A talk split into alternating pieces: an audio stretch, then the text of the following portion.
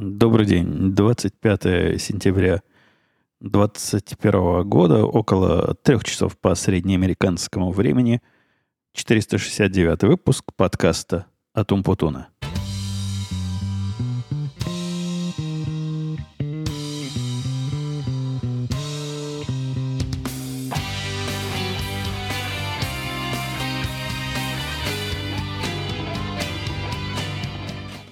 Мало того, что неожиданно для себя я сел подкаст этот записывать, кроме того, он еще и записывается на не то, на что я записываю обычно, потому что в соседнем со мной помещении громко так работает стиральная сушильная машина, а по причинам, которые я ниже освещу, ждать, пока весь этот процесс закончится, у меня времени нет. Почему потом освещу? Прямо сейчас освещу. Еду я к четырем часам на последнюю, ну или предпоследнюю тренировку перед сдачей экзамена мотоциклетного. И туда, ну, в принципе, можно и не ходить, но лучше сходить, потому что с тех пор, как я сдал свои курсы, я уже не ездил больше недели. Может, руки, ноги уже забыли, а завтра сдавать экзамен. Вот в этом как раз и, и причина моего внезапного выпуска. Завтра мне, скорее всего, будет не до того, поскольку вставать надо будет вообще в свинячий голос, в раннюю рань, в 7 часов быть там, а там это где-то в 20 милях, 25 милях от меня. Так что я сомневаюсь, что завтра будут какие-то силы для записи. Сегодня вот э, как подкаст договорю сразу и уезжаю, а в процессе этой недели у нас намечается пока еще не стопроцентно, но есть нулевой шанс, что съездим в отпуск на юга, и там тоже будет не, не, до, не до записи. Так что мы с вами так можем еще неделю пропустить. Записываю я на странный прибор. То есть прибор нормальный, ничего в нем такого странного нет. Просто он не такой, как всегда, не такой микрофон, в который я говорю обычно. Зато он тихий. То есть в том смысле тихий, что никаких шумов вокруг он особо не ловит, и по качеству, ну, не, не то чтобы уж совсем-совсем фонтан, но и не полнейший отстой. И я его планирую с собой взять, может, там с места, с места отдыха. Если поеду на отдых, буду либо радио Ти подкаст проводить, а вдруг еще и этот запишу, кто, кто знает. В общем, будет микрофон, а куда его применить найдется. Мы, мы с вами давно не, не слышались, и за это время такое количество событий произошло. Но я считал, что Главным, главная история это будет мои дела мотоциклетные, мое хобби номер три, наверное, да, или четыре. Короче, мое очередное хобби, которое с момента нашего с вами прошлого разговора вовсе не затихло, а наоборот активизировалось и расцвело. Но тут вокруг события происходили, которые мои мелкие хоббишные дела – они, конечно, оставили в тени, поскольку события уже были давно и уже все пережили, но меня на, за прошедший период, сколько мы с вами не разговаривали, эти два позора, которые наверняка вы наблюдали, а именно как э, закончили мы а, афганскую войну и как вышли, в кавычках, а скорее убежали, сломя голову, это меня поразило сильно поразило меня сильно не сам факт выхода или ухода, или даже сроков, которые там сами себе назначили и сами себе потом выполняли, а отсутствие того, чего мне кажется квалификацией. То есть была надежда у меня, ну да, президент у нас Леонид Ильич. Явно звезд неба не хватает, он и в лучшие свои годы был еще тот тормоз. Но была надежда, что у него, ну как во втором сроке Рейгана, когда Рейган уже в последние год-полтора на всех заседаниях в основном спал, а у него была команда, которая рулила. Я ожидал, что у этого есть команда, которая рулит. Нет, там, похоже, такие же бессмысленные, бестолковые люди повсюду вокруг него и собрались. То есть его блокнотик, по которому он набирал своих оппонентов, он, ну да, он специфический. Там главный военный, который считает, например, что у нас главная проблема – военно-оборонительного характера это белые экстремисты, которые тут на каждом углу в его картине мира вылазят. А разные талибаны это так, фигня полная. Вышли и убежали, оставили им оборудование, оставили им оружие, ну и нормально. Зато теперь с ними можно разговаривать. Нам, нам пытаются объяснить, что Талибан уже не тот, не те босики, которые были раньше. Не те бандиты, а другие бандиты. Ну, то есть бандиты, они тоже бандиты, но теперь они наши бандиты. Мы с ними разговоры разговариваем. И несмотря на то, что там американцев оставили, не боимся. Оставили, оставили людей на, на растерзание вот этим башевузуком. Но да, было потрясение, по-моему, неделю назад, что как они в правительство не взяли женщин. Как такое может быть? Наши тут либералы просто не могли поверить. Такие замечательные талибы, бородатые в челмах и в своих халатах, и вдруг женщин не взяли в правительство. Это, вот это именно им простить нельзя. Но не углубляясь во внешнеполитические наши дела, я второе поражение, которое у меня было, это с моей точки зрения абсолютно э, возмутительный. Я попытался слово найти. Возмутительный приказ по государству, который, по сути, заставляет всех вакцинироваться. Я-то, как вы знаете, уже свакцинирован давно, еще с мая месяца, и никаких э, особых претензий к этому процессу не имел и не имею. Однако тот факт, что правительство, по сути, заставляет через частные компании всех э, людей, а, а там указание такое, если больше ста гавриков работает в компании – то, значит, вакцинировать надо, либо издеваться над людьми, там, каждонедельные тесты проводить. Что звучит как чистое издевательство. Во-первых, тестов этих уже проводить негде. И если раньше эти тесты были на каждом углу, то с развитием вакцин их поискать надо. Я сам не искал, но читал, как люди удивляются, как вот раньше тут подъезжал на машинке, тебя там поцарапали палочкой в носу. И сказали через день-два. А сейчас все эти места либо позакрывались, либо не принимают без записи. В общем, там сложно. С этим все сложно. То есть э, невакцинированную нашу часть населения, а Бог знает, по каким причинам они не вакцинированы. Это их личное интимное дело. Э, пытаются напрягать. И я вам честно скажу, если бы я был к этому моменту не вакцинированным, я бы исключительно из чувства противоречия на это не пошел просто не пошел бы. Если вот так прогибают и так заставляют, то ответная реакция должна последовать. И я уверен, что бизнесы, для которых это большое дело, но вы представляете, бизнес, допустим, 101 человек. И как они будут отслеживать вот этих невакцинированных? Как они будут, кто у них будет заниматься тем, что проверять, э, э, кто прошел тест, кто не прошел тест? Как это все организовать? Кто за это будет платить? Непонятно. Но и, и кроме того, невозможно над людьми издеваться по вот так разделить на чистых и нечистых, и над нечистыми издеваться любыми образами. Э, это, это возмутительно, но и на фоне того, что какие-то странные, безумные сообщения нам пытаются загнать в мозг, а ввели же обратно маски. То есть настолько ввели маски, что место, как раньше, Стало как раньше, как когда, когда было все плохо, когда вакцины еще не было. В магазинах заставляет их надевать на морду лица. Ну, надо сказать, не так, чтобы сильно заставляет. Я только что пришел из магазина мотоциклетного, где я демонстративно маску не надевал, поскольку какой смысл? Я, собственно, чего? Кого защищаю? Те, кто свакцинировались уже? Ну, таких особо защищать от меня не надо. Те, кто нет, ну, они сделали такой выбор. Тут, по-моему, все честно, и смыслом эти маски надевать я никакого... Как-то у меня звук то тише, то громче становится. Но у нас экспериментальный микрофон, не, не, не пеняйте сильно.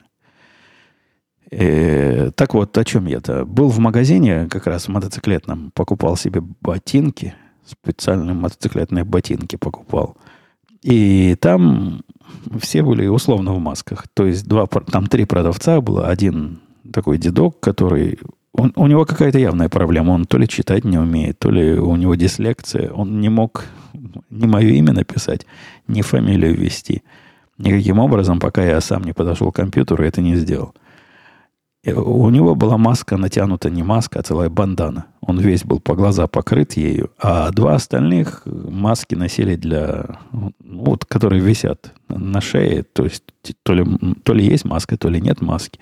Но, видимо, если придет какой проверяющий, смогут предъявить. Мы, мы в масках. Ну да, не туда, они натянуты, но маски в ассортименте.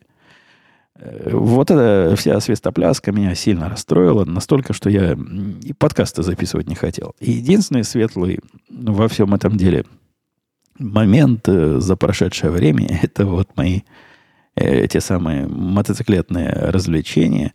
Я не знаю, будем мы сегодня о них разговаривать или не будем, или будем до какой-то степени конкретности – но оставаясь в рамках э, нашей эпидемиологической э, эпопеи, офис наш закрылся после двух э, посещений, двух-трех, три посещения было. Начальство выписало опять высокий указ, что, мол, в связи с обострением обстановочки мы офис опять закрываем. Этот, я вам скажу, обидно. Не то, чтобы я рвался туда ходить, вы, вы ведь меня знаете – я, для меня и раз в неделю туда пойти это перебор. Но раз в две недели я ходил с удовольствием. Так раза два-три сходил, наверное. Я туда даже свою новую клавиатуру отнес. И она, она там стоит и ждет своего часа. Но все, закрылось. Я, клавиатуру я от пыли не прикрыл. Представляете, если это все безобразие еще год продлится, приду я туда, а там моя новая модная клавиатура будет вся пылью засыпана. Обидно, слушай. Даже была мысль поехать и привезти э, крышечку. Ну, чтобы стояла под крышечкой, прикрытая. Посмотрим. По, по сути, офис не закрылся. То есть, э, наш начальник сказал, что если хотите, приходите, но я приходить не буду и вам не советую. Хотя пару раз на совещаниях, которые мы видео проводили, я видел, что он из офиса. И его проводит это совещание. Но у него, понятно, у него дома пять детей – и особо не, не посовещаешься как следует. И я тут настройки этого прибора попытался подкрутить, но какой-то он, какой-то он странный. Как-то этот микрофон сам по себе решает, когда ему говорить тише, когда ему говорить громче. Но я попробую в процессе потом все это выровнять. Но, повторяюсь, если не особенно получится, вы не сетуете. Он решает, что я иногда слишком громко говорю. И надо меня заткнуть. Если у вас есть фонтан, заткните его. Так что да, офис закрылся, но работ, на активность нашей работы это никак не повлияло. Мы как, как работали во время пандемии, так и продолжаем работать и, и сейчас. Из удивлений рабочих, вы помните, у меня две тетки теперь, поэтому они меня в два раза больше удивляют. Произошло поразительное событие. Я, в принципе, мог бы, конечно, от нашей тетки такого, от нашей первой тетки такого ожидать, но даже для меня это был какой-то перебор. Связывается она со мной в один из дней, недели, наверное, три назад это было, и задает вопросы. Вопросы, которые все... Она так их туманно задает, опосредованно, чтобы я не понял, к чему она клонит все это дело, но видно к чему. А речь идет о том, что как восстановить данные вот для определенного заказчика так говоря, обождите, как, какой, это не заказчик вовсе, это заказчик у нас был, который закончился, контракт с ними, не помню, там в апреле, в августе закончился, и он не заказчик больше. Совершенно резонно, по указанию свыше и по... Ну, я видел документы все, и было мне прямое явное указание их данные удалить, и система их заблокировать, все. Они нам больше не заказчики. Выдали мы им все их данные, которые накопились, и разошлись, как в море корабли. То есть мы обязаны по договору им данные отдать, которые мы им насчитали за время, пока был у них с нами контракт в каком-то э, формате, который либо документирован, либо они и так догадаться могут. Все это было сделано, а она задает вопросы в ту сторону, как бы их побыстренько восстановить. Говорю, зачем восстановить? Они ведь нам не платят. Она говорит, не, ну так нельзя. Они у нас были заказчиками там 4 года – и мы 4 года считали для них что-то, и вот это что-то выкладывали у себя, ну, вроде как на сайте. Там не совсем на сайте, но вроде как на сайте. После того, как мы с ними разошлись, соответственно, на сайте мы больше ничего не выкладываем, оно все исчезло. И ее посыл был в том, что ну, раз они когда-то у нас были, теперь мы должны эти данные у себя за те годы, пока они у нас были, хранить, отдавать и распределять и поддерживать до конца наших дней. Я с трудом поверил, что слышу такое. Попытался ей объяснить, ну как? Ну, представь, ты на, за почту платила, платила, а потом перестала платить. Ты же не ожидаешь, что сервис, которому ты перестала платить, будет тебе отдавать старую почту, а просто новая работать не будет. Нет, она говорит, это не одно и то же. И кроме того, если мы так сделаем, индустрия об этом узнает, и это будет какой-то позор.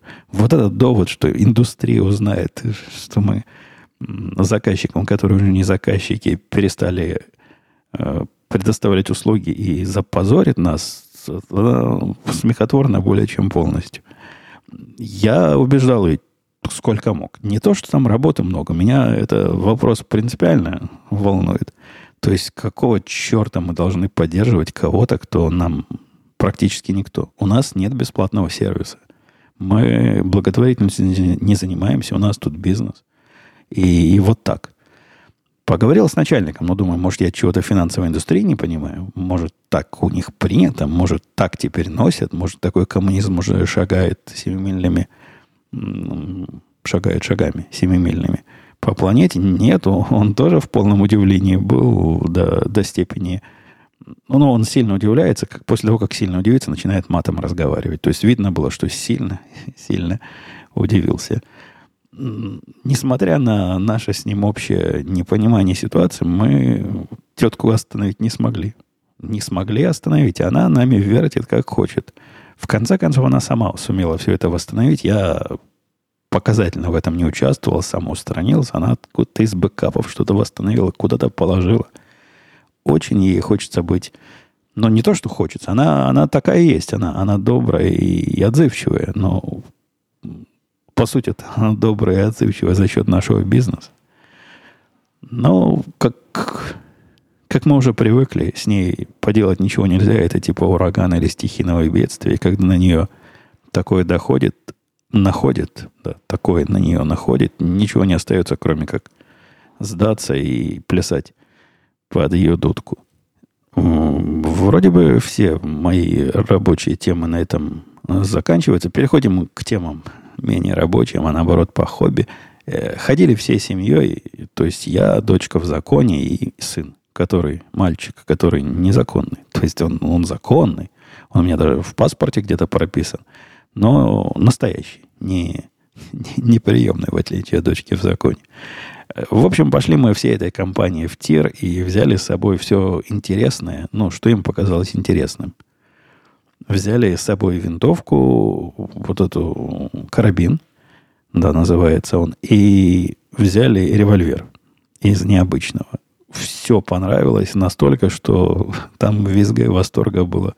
Мы, к счастью, были одни вот в этом помещении, то есть из револьверов им, из револьвера им обоим понравилось стрелять, а особенно вот это взводить по-ковбойски. Выстрел, взвел, выстрел, взвел, просто как в старых вестернах.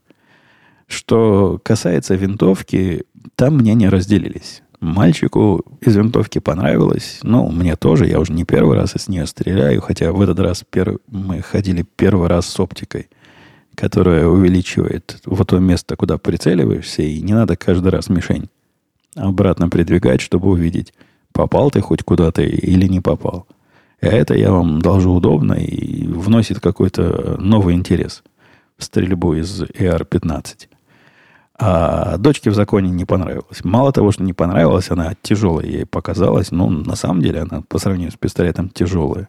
Так еще бедная все себе плечо отбила. Я не знаю, каким образом. У винтовки это практически нет никакого прицела. Она утверждает, что все плечо в синяках потом а оказалось. Так что опыт был такой условно успешный. Тир наш э, такой хитрый. Он, им тоже теперь положено в масках ходить, но они там пишут, что у них висит на, на двери э, записочка, что, мол, наше Министерство здравоохранения и разные центры контроля заболеваний рекомендуют – Однако мы ни на чем не настаиваем. И видно внутри, как они ни на чем не настаивают. Там никого в масках нет. И, и это я вам скажу правильно. Кстати, в магазине Харли Дэвидсон, в котором я провел целых 4 дня потом для, для своих курсов, там вообще грозный знак висит. Нарисована маска, такой метр на метр буквально знак перед входом стоит.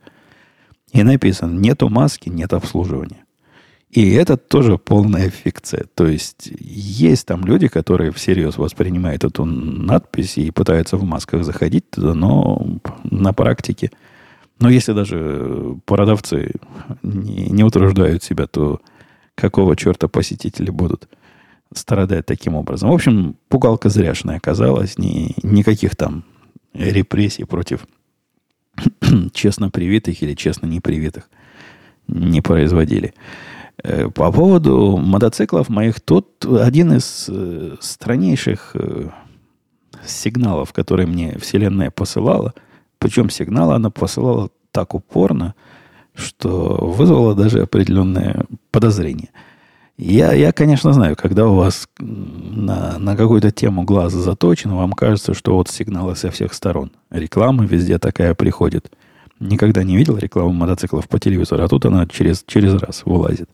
Ну, это такая специфика э, избирательного восприятия. Но согласитесь, когда курсы, на которые я записался, и которые были э, стабильные до этого много лет, по-моему, 8 лет они в этом месте происходили, за три дня до начала отменили, то есть реально за три дня до моих курсов и позвонил мне чувак главный и говорит, слушай, у нас тут проблемы. Мы не можем провести их э, в эти выходные, потому что компанию внезапно и неожиданно купили нашу, ну, магазин, я так понимаю, их купили, и необходимо переоформить все лицензии на эти курсы на имя нового владельца. А это за день не сделаем, может, к понедельнику сделаем, к следующему.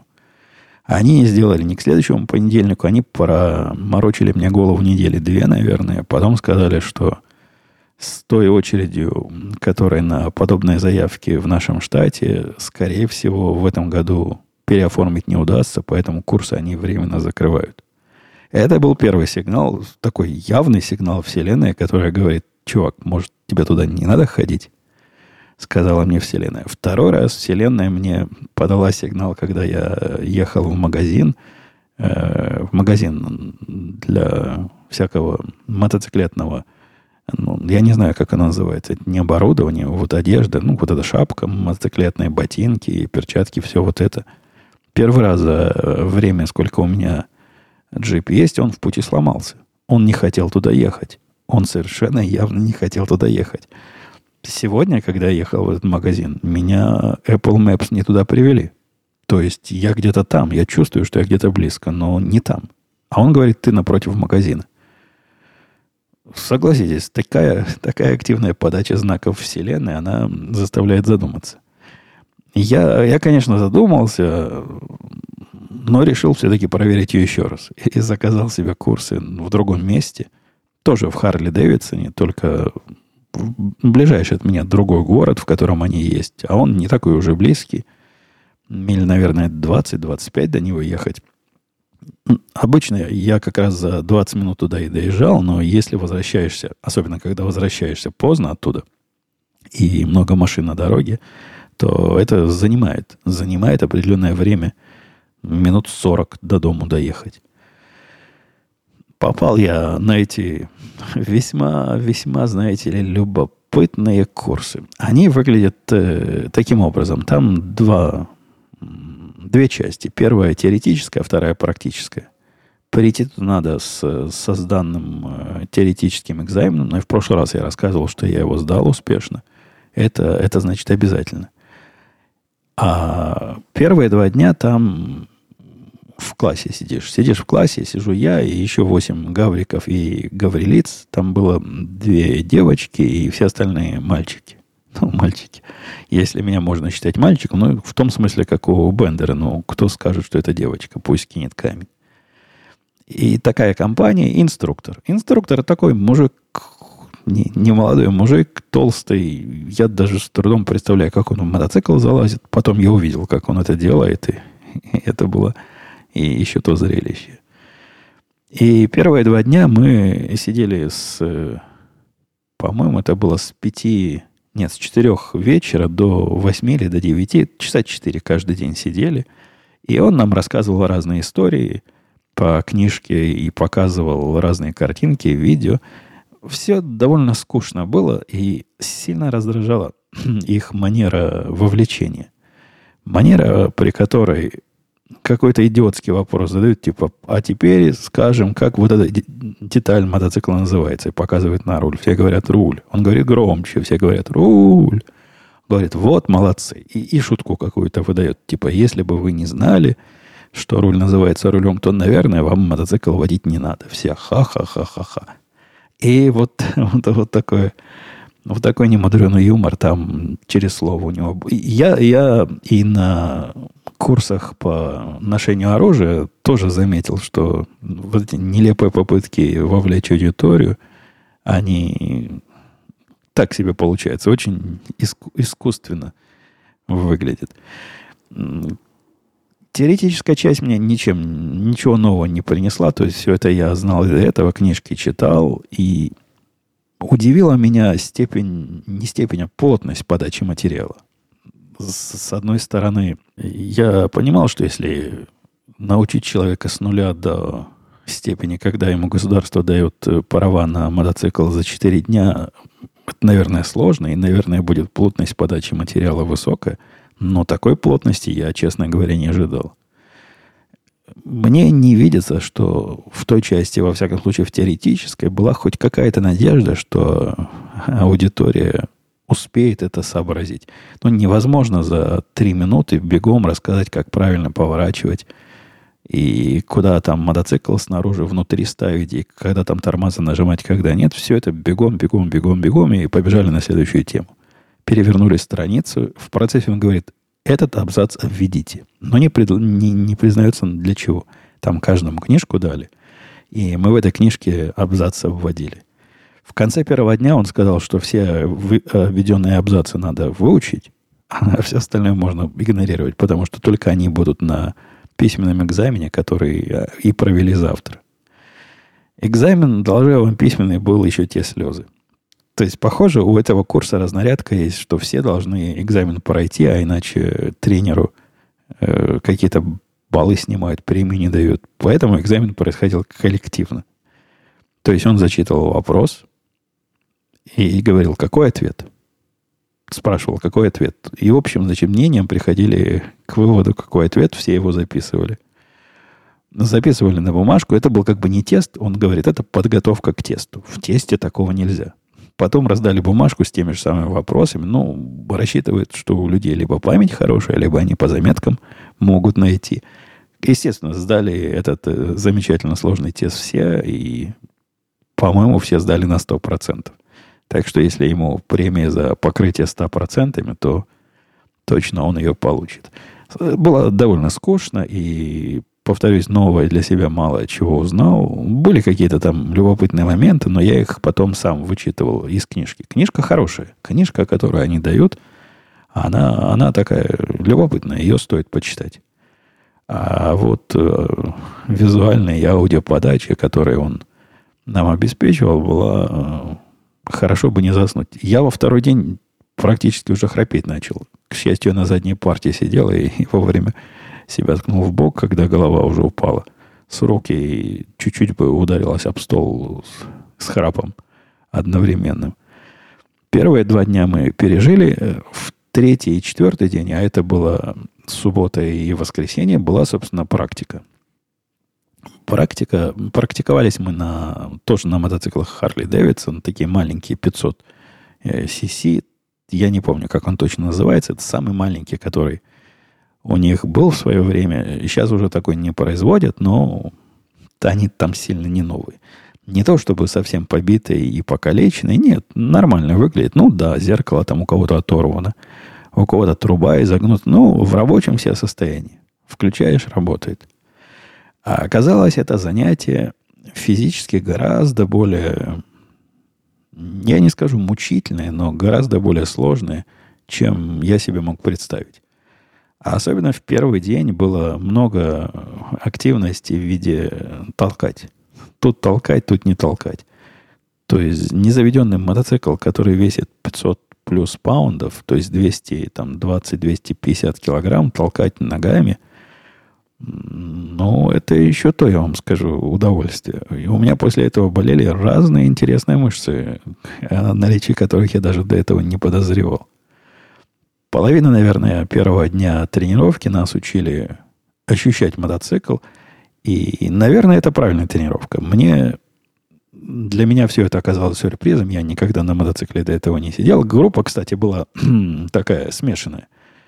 Э, в основном все с каким-то опытом вождения. И это я один там представляться было. Надо было вначале из, рассказать про себя, зачем-то сказать, сколько тебе лет, где ты работаешь и сколько у тебя опыта на мотоцикле. Вот я был единственный, который сказал, что да никакого опыта, а просто хочу для фана научиться.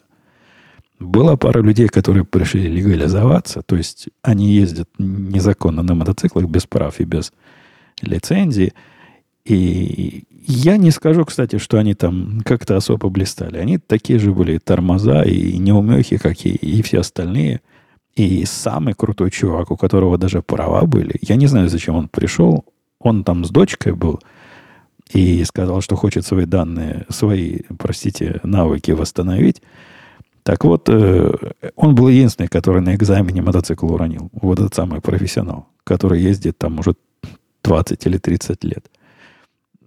Это, это я к тому, что все мы были еще те неумехи. Там я, конечно, мотоцикл уронил. В первый же день, причем гордо скажу, я был первый, кто уронил мотоцикл в нашей группе. Две девчонки не уронили, а я уронил. Но позор этот недолго оставался не, не побитым. Роняли все. Роняли абсолютно все мотоциклы. Я, опять же, с гордостью скажу, что я сделал это один раз. Одного чувака они даже хотели не то что выгнать, за такое не выгоняют, но бурчали. Поскольку если мотоцикл упал, э, ученикам запрещено его поднимать. И подходит инструктор, его помощник, их там два было на практических занятиях, и поднимают его. Причем поднимают неправильно. Поднимают не так, как я видел в интернете. Поднимать надо спиной, чтобы не напрягать. Они просто руками его поднимают. Ну, наверное, когда вдвоем можно и, и руками поднять. Так вот, чувак раз 20, наверное, уронил. Как минимум за один день. Потом как-то научился, перестал ронять. Нет, я, я один раз. Мне одного раза хватило. Не, не углубляясь в технические детали, как там что было, поскольку кому интересны вот эти мотоциклетные развлечения, у меня два больших ощущения. Во-первых, очень жарко. Было очень жарко, было 30 плюс градусов. Это открытая площадка, э, такой типа парковочное место большое, где машин никаких нет, и специальная разметка для тренировки нанесена. И вот на этой площадке все и происходило. Она без единого, естественно, деревца. Там, по-моему, деревья специально вырублены вокруг, чтобы не во что было врезаться ученику нерадивому. И слепящее солнце. Начинали мы каждое утро в 7, по-моему, в 7 утра или в 8, где-то так, в какое-то раннее утро. И до обеда уходили на обед на час, и потом еще после обеда часов до 4. Эта часть была, конечно, изнурительная. Давали нам перерыв каждый, наверное, час, чтобы мы восполнили запасы жидкости – чем, чем мы регулярно занимались. Я еще по израильской армии помню, что пить надо в такой ситуации постоянно, а иначе у нас солдатики просто падали на ходу, которые воды мало пили. Но на, на курсах ни один солдатик не упал, все было в порядке, пили воду и ехали дальше. Первый день был в основном медленные маневры, которые оказались, пожалуй, самыми сложными. То есть, когда ты этот э, многосот килограммовый мотоцикл пытаешься на маленькой скорости удержать в вертикальном расстоянии, и при этом делать им различные маневры, это не сразу получалось. Но по большому счету ничего в этом такого сложного нет. Для меня было самым э, не, непривычным. И мне второй вот этот инструктор, который чувак был помоложе, и он понимающий, он реально ездить умеет. Он говорит, ты, наверное, машину с ручной коробкой водил, поэтому стараешься не, не нажимать одновременно газ и сцепление. Ну да, так, так, так я и делал. Он говорит, нет, в мотоциклах не так, в мотоциклах наоборот. Это, это правильный путь. И, и так можно и нужно делать, поэтому выброси из головы свои автомобильные привычки. После этого у меня дело лучше пошло. Я перестал настолько сильно отпускать сцепление. Стало у меня все, все лучше и ровнее. я после первого дня пришел в состоянии таком, что упал и лежал. И думал, нет, завтра я уже сюда не пойду. Черт с ним, с потраченными 350 долларов, но сил никаких нет. Руку поднять, ногу поднять. До утра оклемался, пошел. Второй день был как-то веселее. Во второй день были более шустрые маневры и более сложные маневры, и мы там разгонялись, ну, насколько можно э, на, на этой площадке разогнаться. До 25 миль в час, наверное, разгонялись. Учили уклонение, маневры, учили разные быстрое торможение. Потом была даже такая змейка, по которой надо было ехать.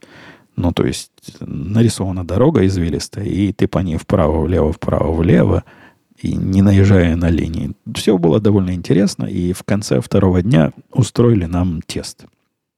Смысл этого теста мне ну, не очень понятен. Наш замечательный штат – Э, не может дать э, после, по результатам теста водительские права этой категории М мотоциклетной, а необходимо подтверждение сдачи этого экзамена официальным образом. То есть надо сдавать его еще раз. Государству, штату надо сдавать. Но они все равно провели этот экзамен, который был такой же точно, как и я буду сдавать, а буду я сдавать завтра его э, штату, но чуть сложнее в штатном экзамене 4 упражнения надо сделать. Упражнения там такие, проехать там между, э, как они называются, эти коины. Ну, такие вертикальные, вертикальные штучки стоят на земле, и ты вокруг них вправо-влево, вправо-влево обижаешь их со всех сторон. Конусы, вот вспомнил, вокруг конусов объехать. И, это, по-моему, первое упражнение. Во втором упражнении нужно узкий поворот сделать, а потом полный поворот сделать. Есть упражнения, где уклоняться надо, и есть упражнения, где быстро тормозить надо. вот это, собственно, и все упражнения. Самое интересное, где разогнаться и потом по змейке по этой, по извилистой дороге проехать, убрали из экзамена, говорят, пару лет назад, потому что слишком сложно, и многие не проходили. Система, э, собственно, штрафных баллов там есть, когда ты что-то сделаешь неправильно, тебе штрафные баллы на- насчитывают. Если ты больше определенного количества набрал, то экзамен не сдал.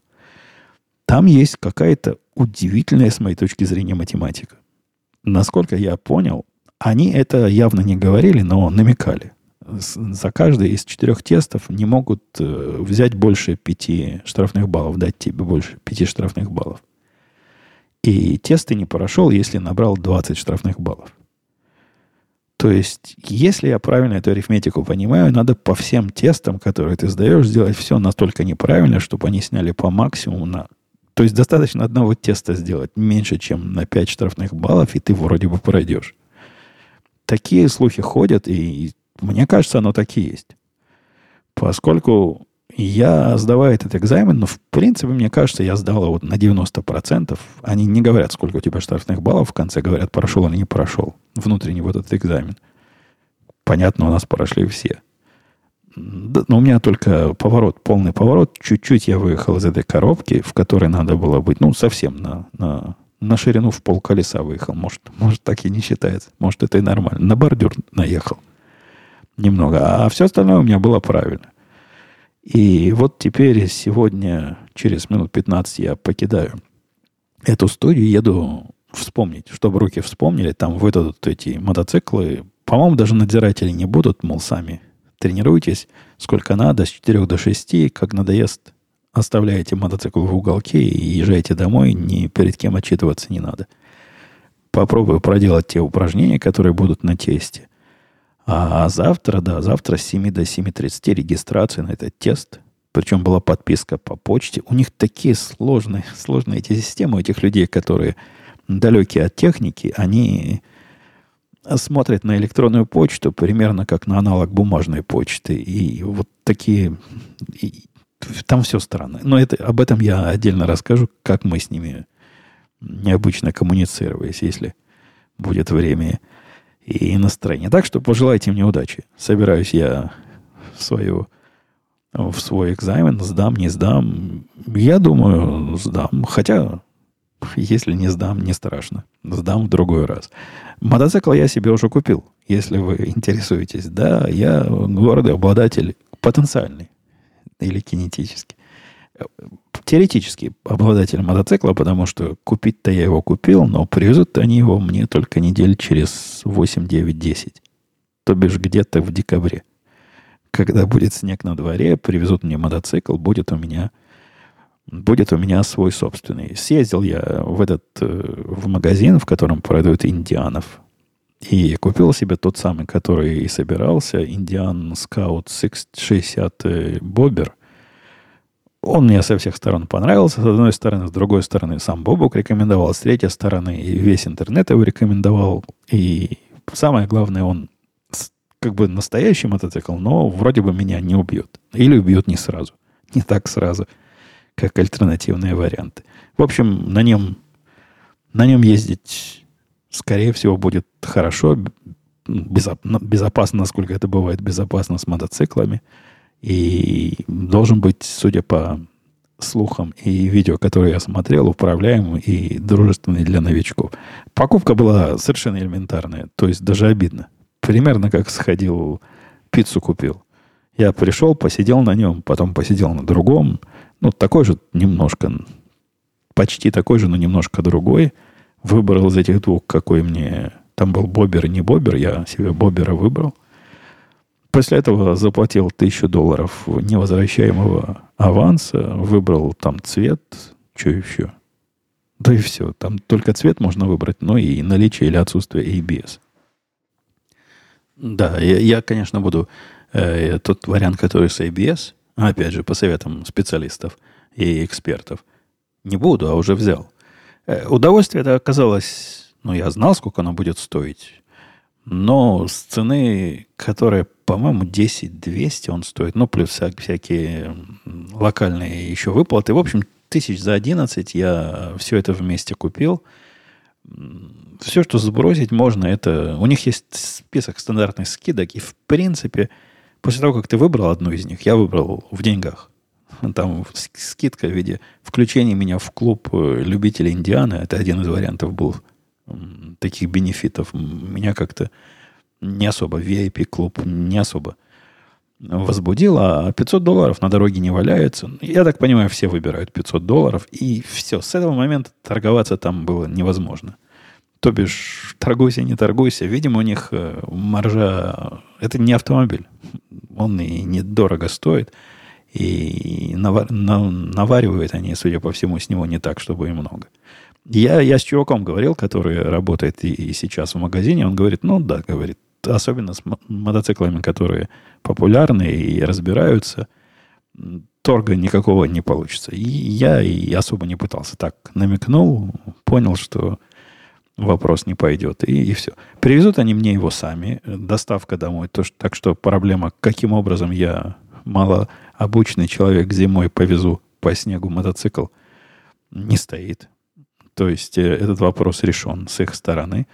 И да, посмотрим, что, что придет ко мне в декабре. Скорее всего, то, что заказал. Но вдруг будет опять декабрь, у нас же глобальное потепление теплый. Вдруг я еще в декабре смогу поездить. Хотя сильно я сомневаюсь, что сезон 2021 года будет мне все еще доступен. Давайте я посмотрю на вопросы, которые пришли от вас, и попытаюсь на что-то из них ответить. Э, Дмитрий спрашивал... А, вот вопрос. В 767 выпуске радио Ти вы рассуждали о бас-факторе. Э, сразу скажу, что бас-фактор – это какое количество работников центральных надо убить в автомобильной катастрофе, в моем случае в мотоциклетной катастрофе, чтобы фирму надо было закрывать. Ну, там разные вариации этого параметра есть, но суть понятна. Так вот, вы рассуждали об этом бас-факторе, стало интересно, какова величина бас-фактора уважаемого Бутуна, и как вы вообще относитесь к замыканию процессов на себя в маленьких конторах. И я считаю, что такой проблемы нет. То есть, если есть э, человек взрослый, ответственный, который делает все правильно и аккуратно, а я именно таким являюсь, то степень зависимости процессов от него, она не так велика, как может показаться, поскольку он тот самый человек, который эти самые процессы и выстроил.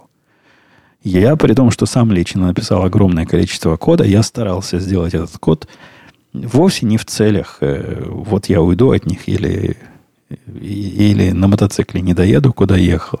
Не, этой мысли, это мне, в общем, будет уже все равно. Я о себе родном думаю, о том, что возвращаясь к проекту через... Когда проектов много, возвращаться к каким-то своим старым проектам так же сложно, как и приходить к чужим проектам. Это когда ты чем-то одним-двумя, не знаю, десятью занимаешься, все это в голове держится. Я, когда даже через три месяца переключаюсь на нечто предыдущее, в голове мало, мало памяти о том, что ж я делал, зачем я это делал. Поэтому процессы, документация и организация всего этого дела просто требуются для, для выживания. Но и ту же самую документацию, процессы и тикеты и все прочее, и наследники мои смогут использовать. Так что я не думаю, что есть высокая степень замыкания процессов на меня. И Егор спрашивал, привет, спасибо за подкаст. Всегда было интересно, как ты представляешься в Штатах разным людям, коллегам. Для них же Евгений либо Женя, это как для нас Сунь Мин Кун. Не проще ли назвать себя, например, Юджин? Да, конечно, проще, Егор. Я именно так и назову. У меня даже в паспорте так написано. И дальше спрашивают, насколько толерантное общество в этом плане. Но если бы я сказал называть меня Женей, они бы, конечно, язык корежили, но пытались бы. Пытались бы назвать. В Израиле называли, нормально было, пережили. А здесь они в эту сторону еще более толерантные.